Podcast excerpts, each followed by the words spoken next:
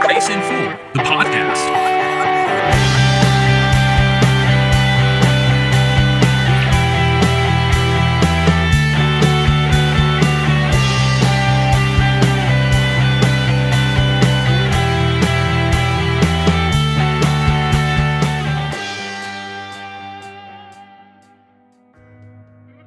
Stop and think over your day, your week, month, and past year. At each moment, can you say that God would be proud of you and how you've been living in obedience to righteousness? Be honest with yourself. You may have had a good day, but just this week, you probably haven't been very faithful. It's okay. None of us are perfect. Well, except me, of course. I'm the pastor who always lives to serve God. Every day I strive to be obedient to God's will. That's an excerpt from any given sermon on any given Sunday from any given pastor. Of course, I exaggerate a little with that, but I guarantee that you've heard a version of that before in church.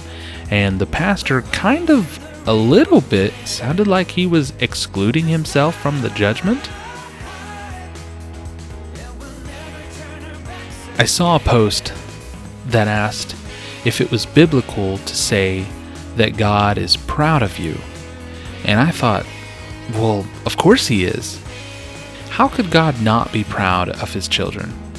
Of course, it doesn't feel like that most days.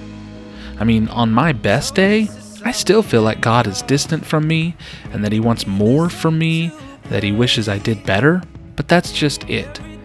When we live out our efforts trying to please God with what we can do, we always feel like we didn't do the best we could.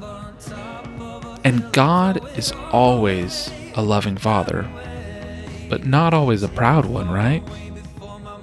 Well, when we live relying on the work of Christ and His obedience and His righteousness, and we believe that that lives in us, we have rest knowing that God is proud of us and God wants you to enjoy Him and the gift of grace, not slave after self righteous efforts.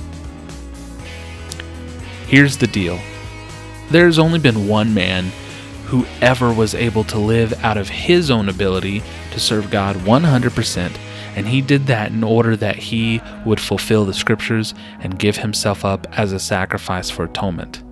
Yes, I'm, I'm talking about Jesus.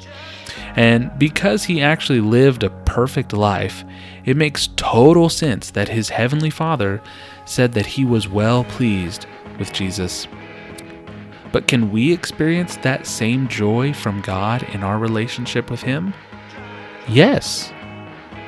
Going back to the pastor on any given Sunday, I know that you're probably listening to this and going back and forth between understanding what I'm saying and still longing to have a real sense of approval from God.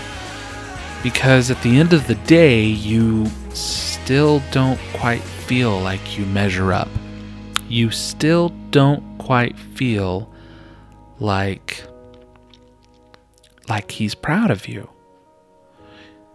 There's always something in the back of your head constantly saying that you're not doing enough good to outweigh the bad. Well, this is because today's church is constantly teaching that you have to follow the rules, and strive for righteousness. Jesus said it himself. In the Sermon on the Mount in Matthew 5, he tells the crowd to hunger and thirst for righteousness, to act on what he was teaching, not just hear it. And the next chapter tells us to seek the kingdom and his righteousness first. But has anyone ever laid out what that looks like or what it means? Or at least given you some way to measure if you're doing it enough to be counted? This is what living on our own efforts and abilities looks like. Our minds know that we are justified and made righteous in Christ, and yet still take the phrase to live like Christ to mean that we are to commit our lives to obedience and hope to get better at being obedient. And one day, you may get to a point where your obedience outweighs your disobedience, and you will make God proud. Well, here's a curveball for you. Isaiah 64 6 says that we are unfit and that our righteousness is just filthy rags. And Hebrews tells us that it is impossible to please God without faith. Is faith the magic in- ingredient that makes our efforts pleasing? Or is faith what pleases God? Our works are just filthy rags, but pour some faith on it to clean them up.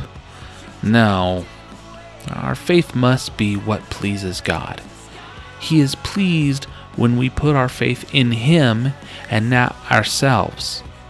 So if you want to please God, ask yourself where your faith is. And you put it in Him and not your efforts.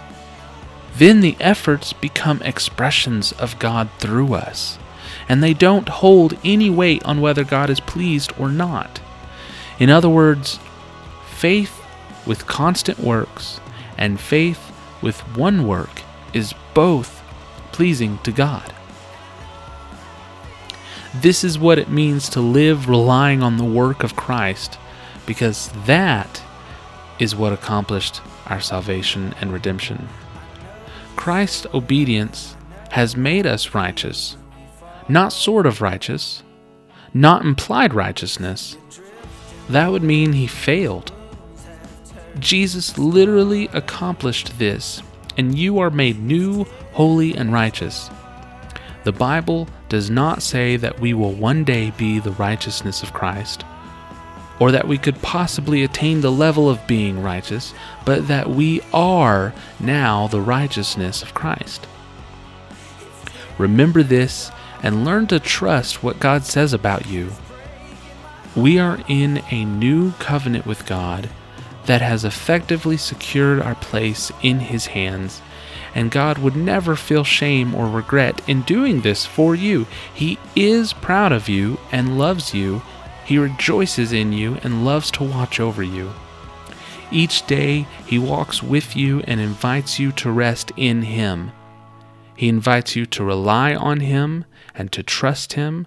Above all that, the Christian life is not about pleasing God, but trusting that He has already been pleased and approved of you.